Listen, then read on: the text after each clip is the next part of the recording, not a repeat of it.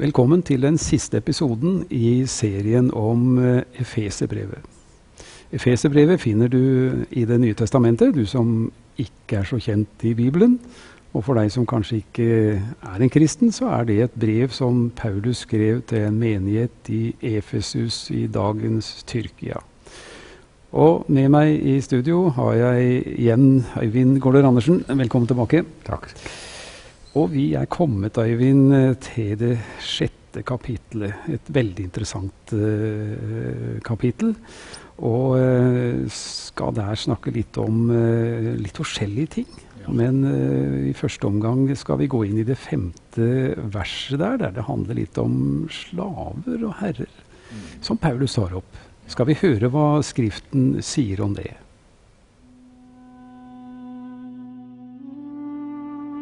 Dere slaver, vær lydige mot deres jordiske herrer som mot Kristus selv, med respekt og ærefrykt og av et oppriktig hjerte.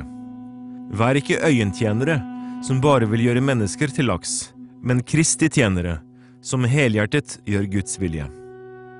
Gjør tjeneste med et villig sinn. Det er Herren og ikke mennesker dere tjener, og dere vet at Herren skal gi hvert enkelt igjen for det gode han gjør enten han er slave eller fri. Dere herrer, gjør det samme mot slavene deres. Bruk ikke trusler. Dere vet at både de og dere har samme herre i himmelen, og han gjør ikke forskjell på folk.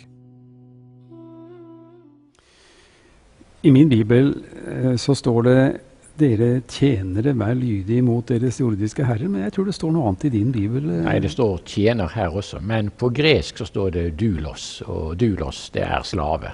Ja.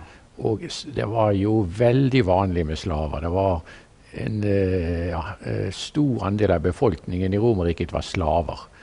Og økonomien var avhengig av disse slavene. Mm. Og eh, nå eh, kan man jo lure på hvorfor gjorde ikke de kristne opprør mot slaveriet? Hvorfor satte de ikke i gang en eh, voldsom kampanje mot slaveri? Ja. For det å ha slaver, det må jo bryte fullstendig med eh, Guds ord og Guds vesen, det at noen skal eie en person. For de, de eide jo personen som sin eiendom. Ja. Men eh, det jeg tror eh, vi må gjøre, er å se dette i et større perspektiv. -hmm. eh, evangeliet forkynnes. Og hadde de startet en sosial revolusjon, så hadde jo det kunnet blitt en hindring for evangeliets forkynnelse. For det primære var å forkynne evangeliet mm. om frelse gjennom Jesus Kristus som igjen innebærer at alle mennesker like, har like mye verd. Og Derfor uh, tror jeg vi heller kan se det slik at denne forkynnelsen fikk en surdeigseffekt, mm. som begynte å gjennomsyre uh, tenkningen og samfunnet. Nå tok det jo mye lengre tid enn hva det burde ha gjort, da, uh, om man går fremover i, i historien. Eh, men likevel så er det Paulus skriver her, revolusjonerende mm. i forhold til samtiden. For um, slaven var jo mm, en eiendom ja. som Herren hadde. Ja. Og uh, Herren kunne behandle slaven uh, etter forgodtbefinnende. Og det kunne bli en veldig brutal behandling. Mm. De kunne heller ikke være gift, de som var slaver. Nei. Og uh, det som Paulus betoner her, det er jo at i Kristus så er det ikke slik at det er et skille mellom slave og ikke-slave. Eh, herre og slave er eh, likeverdige i Kristus. Det er eh, ingen eh, murer mellom dem. Eh, og derfor så skal Herren, den som har slaven, behandle slaven med respekt med omsorg, med kjærlighet, som en bror i Kristus. Mm -hmm. Og Vi har et konkret eksempel da, i brevet til uh, Filemon, hvor Filemons slave Onesimus har flyktet. Ja. Ja. Og uh, Paulus griper inn i denne situasjonen og oppfordrer Filemon til å behandle han på den måten han bør behandle ham på. Mm -hmm. uh, men slavene skal også leve på en slik måte at deres liv kan være vitnesbyrd om Jesus og eh, peke på, på Kristus, eh, slik at, eh, at, de på den måten som kan være riktig, mm. tjener eh, sin Herre. Nå, nå, kunne man bli fri, og Paulus skriver jo også andre steder at kan du bli fri, så benytter jeg den muligheten. Og eh, det skjedde jo også i høy grad. Det var veldig mange slaver som ble frigitte. På hvilke måter skjedde det? Nei, det kunne vel skje av ulike grunner. Man kunne bli frikjøpt. Ja. Eller det kunne være av andre grunner også. Jeg har ikke helt klart for meg det bildet. Men det vi bl.a. kan tenke på, er at guvernøren, landshøvdingen Felix, eh, som eh, Paulus var fange hos, slik det er beskrevet i Apostlenes gjerninger. Mm. Han var tidligere slave, ja. men hadde blitt guvernør. Ja. Så det viser hvordan det kunne skje forandring mm. Eh, for folk også den gangen. Ja. Når vi går framover i tiden, så kommer vi til William Wilberforce, som levde på 1700-tallet og videre inn på 1800-tallet, som mm. kjempet mot slaveriet. Mm. Og gjorde det ut fra en kristen tenkning. Og dette burde man jo mye tidligere hatt klart for seg, hvor, i hvilken grad dette med å ha slaver bryter med kristen tenkning. Ja. Men den sannheten eh, sank eh, langsomt inn, altfor langsomt. Mm. Så her burde jo de kristne vært i uh, bresjen i enda større grad ja. enn hva man rent historisk har vært. Mm. Det henger vel kanskje sammen med det, det vi kaller den mørke uh, middelalder at kristendommen på en måte kanskje ikke sto så sterkt som den burde gjort. Men det gikk jo videre inn i reformasjonen. og ja, Tenk på eh, borgerkrigen i USA på 1800-tallet. Ja. Sydstaten og nordstaten og dette med slaver som man hadde der. Eh, det så det er egentlig et mørkt kapittel. Det er det. Det, er, det der. Ja. Vi eh, går litt videre. Det gjør vi. Og så hører vi eh, Skriften opplest fra vers 10 eh, og utover.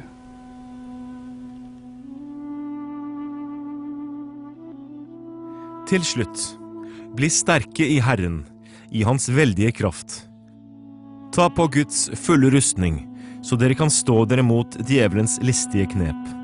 For vår kamp er ikke imot kjøtt og blod, men mot makter og åndskrefter, mot verdens herskere i dette mørket, mot ondskapens åndehær i himmelrommet. Ta derfor på Guds fulle rustning, så dere kan gjøre motstand på den onde dag og bli stående etter å ha overvunnet alt. Stå da fast. Spenn sannhetens belte rundt livet og kle dere i rettferdighetens brynje.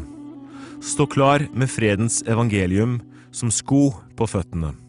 Hold alltid troens skjold høyt. Med det kan dere slukke alle den ondes brennende piler. Ta imot frelsens hjelm og åndens sverd, som er Guds ord. Gjør dette i bønn, og legg alt fram for Gud.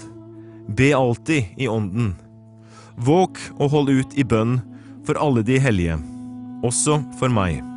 Be om at de rette ordene må bli gitt meg når jeg skal tale, så jeg frimodig kan gjøre evangeliets mysterium kjent. Det som jeg er sendebud for også mens jeg er i lenker. Be om at jeg ved evangeliet får frimodighet til å tale slik jeg skal. Her kommer vi til et ord som jeg har tenkt mye på, Øyvind. Og sikkert mange av dere som ser på, og, og helt sikkert du òg. Der det igjen er en oppfordring fra Paulus. Bli sterke i Herren og Hans veldige kraft. Ja. Hva ligger skjult her? Ja, Vi bruker jo ofte formuleringen 'bli det du er'. Altså, vi er eh, i Kristus. Og derfor har vi styrke gjennom det å være i Kristus. Slipp denne kraften til. La det som du har i Kristus, få lov å komme til utfoldelse. Og Samtidig så trenger man øh, å være seg det bevisst. Og man trenger å være seg bevisst hvilken åndskamp vi står i. Og det er nettopp det som Paulus her eh presenterer for oss. Han maler det for våre øyne, kan vi si, den kampen vi står i. Som ikke bare er en fysisk kamp, ikke bare en eh, menneskelig kamp i forhold til eh, sosiale forhold, eh, til ordninger i samfunnet. Men vi har også en kamp i forhold til djevelen mm. og hans eh, ånde her. Ja, her er vi tilbake til det. Det kommer fram nok en gang. Og eh, for å kunne stå i den kampen, så trenger vi å ta på Guds fulle rustning. Mm. Og eh, dette var jo noe som Paulus var velkjent med. Når han skriver dette, så sitter han jo faktisk lenket til en soldat. Ja. Men den soldaten hadde nok neppe den fulle rustningen på da, men han hadde nok sett dette. Mm. Og eh, for å kunne stå seg mot djevelens listige angrep Og djevelen eh, er jo i tillegg til å være brutal, også listig. Vi kan huske på hvordan han gikk fram overfor Jesus mm. Med å friste han og komme med listige spørsmål og listige forslag. Eh, og sånn går han jo frem overfor oss også, så vi trenger å avsløre han. Dels skal vi ikke la oss skremme, og dels skal vi ikke falle som offer for hans list. Og eh, da er det snakk om å stå ombundet eh, med sannhetens belte om livet. Ja. Og, og, dette beltet det var vanligvis av lær. -hmm. Og det, det holdt denne, denne, indre skjorten eller tunikaen på plass. -hmm. eh, og eh, samtidig så eh, ga det plass for bruk av sverdet. Ja. Slik at eh, denne soldaten kunne bevege seg uhemmet. Ja. Eh, og beltet brukes her som et bilde på, på sannhet. Ja. Og hva mener han med sannhet, da? Ligger det noe dypere her enn uh... ja, vi, har to mulige måter å tolke det på. Mm -hmm. Dels kan det være den sannhet som Guds ord representerer. Mm. Evangeliets sannhet, det læremessige.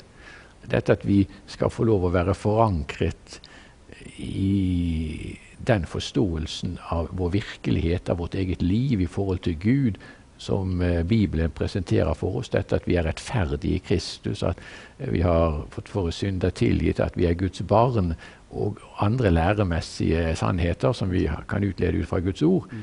Det er den ene måten å forstå det på. Den andre måten er at det handler om at vi er sanne og oppriktige. Mm. At ikke vi er hyklere. At ikke vi eh, eh, lyver og bedrar, men at vi har integritet. Ja. Men de to forståelsene behøver jo ikke å stå i konflikt med hverandre. Det kan gjelde begge deler. Både den læremessige sannhet og det med å ha integritet eh, og være sannferdig. Ja. Og det er jo også i samsvar med evangeliet at, at vi er det. Mm. Ja. Eh, så på denne måten så skal vi ha eh, sannhetens belte spent om livet. Mm. Og så fortsetter han med å komme med eksempler her. Vær iført rettferdighetens brynje. Ja. Og denne brynjen, den eh, dekket brystet, men vanligvis også ryggen. Stunder har man ment at det bare var forsiden, og at hvis man snudde ryggen til, så blir man offer for angrep. Mm. Men det er en misforståelse. Mm. Den dekket begge sider, både foran og bak. Og så eh, kan vi nok en gang spørre hva ligger i dette med rettferdighet? Ja. Eh, handler det om det at vi er rettferdiggjorte i Kristus? At eh, vi er ikledd Kristi rettferdige klær, sånn at det er ingen fordømmelse for oss. Og Det er jo en veldig viktig sak. Husk på, Vi var inne på når vi snakket om Galaterbrevet, denne drømmen, eh, denne anekdoten om Luthers drøm, at han drømte at djevelen kom til han med alle, en lang liste over hans synder. og Vi vet hvordan djevelen eh, vil få oss til å bli mismodige og gi opp. ikke sant? Og hva, jeg bør vel helst gå hjemme med jeg som er så dårlig som jeg er. Mm. Og det skal vi få lov å tilbakevise med at vi er i Kristus. Og det er ingen fordømmelse for den som er i Kristus. For, for djevelen er jo nettopp anklager, sånn som det står i Romerbrevet. Hvem vil anklage Guds utvalgte? Mm. Gud er den som rettferdiggjør. Ja, det er en som vil anklage oss. Det er djevelen. Ja. Kan vi se på den da som en beskyttelse fra djevelens angrep på vår personlighet? Ja, ja, det kan vi. Uh, absolutt. altså At vi er rettferdige i Kristus. På tross av vår tilkortkommenhet og våre svakheter får vi lov å være i Kristus og være rettferdig i ham. Være tilgitt, renset og ren i ham på tross av eh, at vi langt fra er fullkomne. Så alle hans anklager skal ikke få lov til å komme inn i oss? Vi skal kunne tilbakevise de? Ja, absolutt. Ja. Men samtidig kan rettferdighet også handle om det at vi lever på en rettferdig måte. Ja. At vi, vi, lever hellig, for å bruke mm. Eh, et annet ord. Eh, at vi vokser i helliggjørelse. Mm. Og det ene står jo heller ikke her i konflikt med det andre. Mm. Eh, begge deler kan vi si pekes på også um, uh, gjennom dette uttrykket å være iført rettferdighetens brynje. Ja. Mm. Og så går det videre til sko. Ja. Ha som sko på føttene den beredskap som fredens evangelium gir. Og disse skoene, det var eh, støvler. Mm -hmm. Halvstøvler kalles de for. altså De var, gikk litt oppå leggen. Mm -hmm. Og de hadde pigger under sålen. Og eh, eh, var spent på føttene på en slik måte at eh, soldaten skulle være stabil eh, og, og, kunne bevege seg på en både smidig og eh, trygg måte. Og eh, disse skoene symboliserer da den beredskap som fredens evangelium gir. Mm -hmm. Og eh, hva betyr det? Det kan handle om det at vi eh, er forankret i evangeliets sannhet. Mm. At eh, vi vet at vi eh, har en forståelse av vårt liv og vår tilværelse som er i overensstemmelse med virkeligheten. Mm. Eh, vi har åpenbaring fra Gud om hva som er eh, det korrekte. Ja. Og vi kan få lov å, å, derfor være beredt til å møte ulike angrep mot oss når vår tro angripes. Men det kan også handle om det at vi er beredt til å evangelisere, til å vitne. Ja. Begge deler. Ja. Og nok en gang, det ene behøver ikke å stå i motsetning til det andre. Mm. Og så fortsetter det her Grip fremfor alt troens skjold, ja. så dere kan slukke alle den ondes brennende piler med. Ja. Og dette skjoldet det var ganske stort. Det var 1,2 meter høyt og eh, tre kvart eh, meter bredt. Mm. Det besto av eh, to treplater limt sammen og med hud foran og jernbeslag opp og nede. Og det skulle slukke brennende piler. Og disse brennende pilene eh, var da gjerne dyppet i tjære mm -hmm. og satt fyr på, slik at eh, man skjøt med dem. Mm -hmm. Og der skjønner man jo at det var viktig å slukke disse pilene. Ja. Og disse pilene, brennende piler på denne måten, de kan jo symbolisere mye. Det kan snak være snakk om eh, fristelser til synd. Ja. Det kan være mismotets piler. Ja. Det, det, kan være ja, ulike saker. Mm. Men vi skal få lov å slukke dem i tro til Gud og ved å uh, holde fast på hva Guds ord sier. Ja. Og uh, så er det frelsens hjelm. Det var en, en hjelm som var enten av bronse eller jern, så at den skulle kunne tåle en støyt. Og det handler om at vi er frelst. Vi er frelst nå. Vi er i Kristus, men samtidig har vi et håp om den evige frelse. Mm. Så vi vet hvor vi er på vei. Vi angripes her, men samtidig vet vi at vi er på en reise, og vi er på vei mot det målet som teller mer enn alt. Og eh, så er det åndens sverd som er Guds ord. Mm. Og sverdet kunne brukes både til forsvar og angrep. Og eh, begge deler trengs. Og vi vet hvordan Jesus brukte Guds ord mm. når han eh, ble fristet av djevelen. Det står skrevet. Det står skrevet. Men samtidig skal vi få lov å forkynne ordet, og vi vet at ordet er kraftig. Ja. Det skjærer igjennom. Mm. Det berører mennesker. Så vi skal være frimodige også i forkynnelsen av Guds mm. ord. Og etter å ha listet opp disse ulike delene av rustningen, så fortsetter uh, Paulus med å si Be til enhver tid i ånden med all bønn og påkallelse. Ja. Og eh, han fortsetter med å si også 'be for meg'. Ja. Så bønnen er en voldsomt viktig side. Det er også ja. en del av den åndelige krigføringen i høyeste grad. Og eh, det er snakk om forbønn, men også snakk om å komme inn i Guds nærhet og lytte til hva Ånden sier til oss. for å lede oss og, og tale til oss. Mm. Be i ånden. altså Det kan handle om både det å uh, be i tunger, mm. men ikke nødvendigvis bare. Altså Det kan være både å be med forstanden, ja. ledet av Den hellige ånd, inspirert av Den hellige ånd, og også be i tunger. Ja. Og det skal vi få lov å, å legge vekt på. Kan vi, kan vi si at uh, det å ikle seg denne rustningen nærmest forutsetter et bønneliv på den måten som du sier nå? Absolutt. Guds ord og bønn. Begge mm. deler trengs. Mm. Ja. Mm. ja.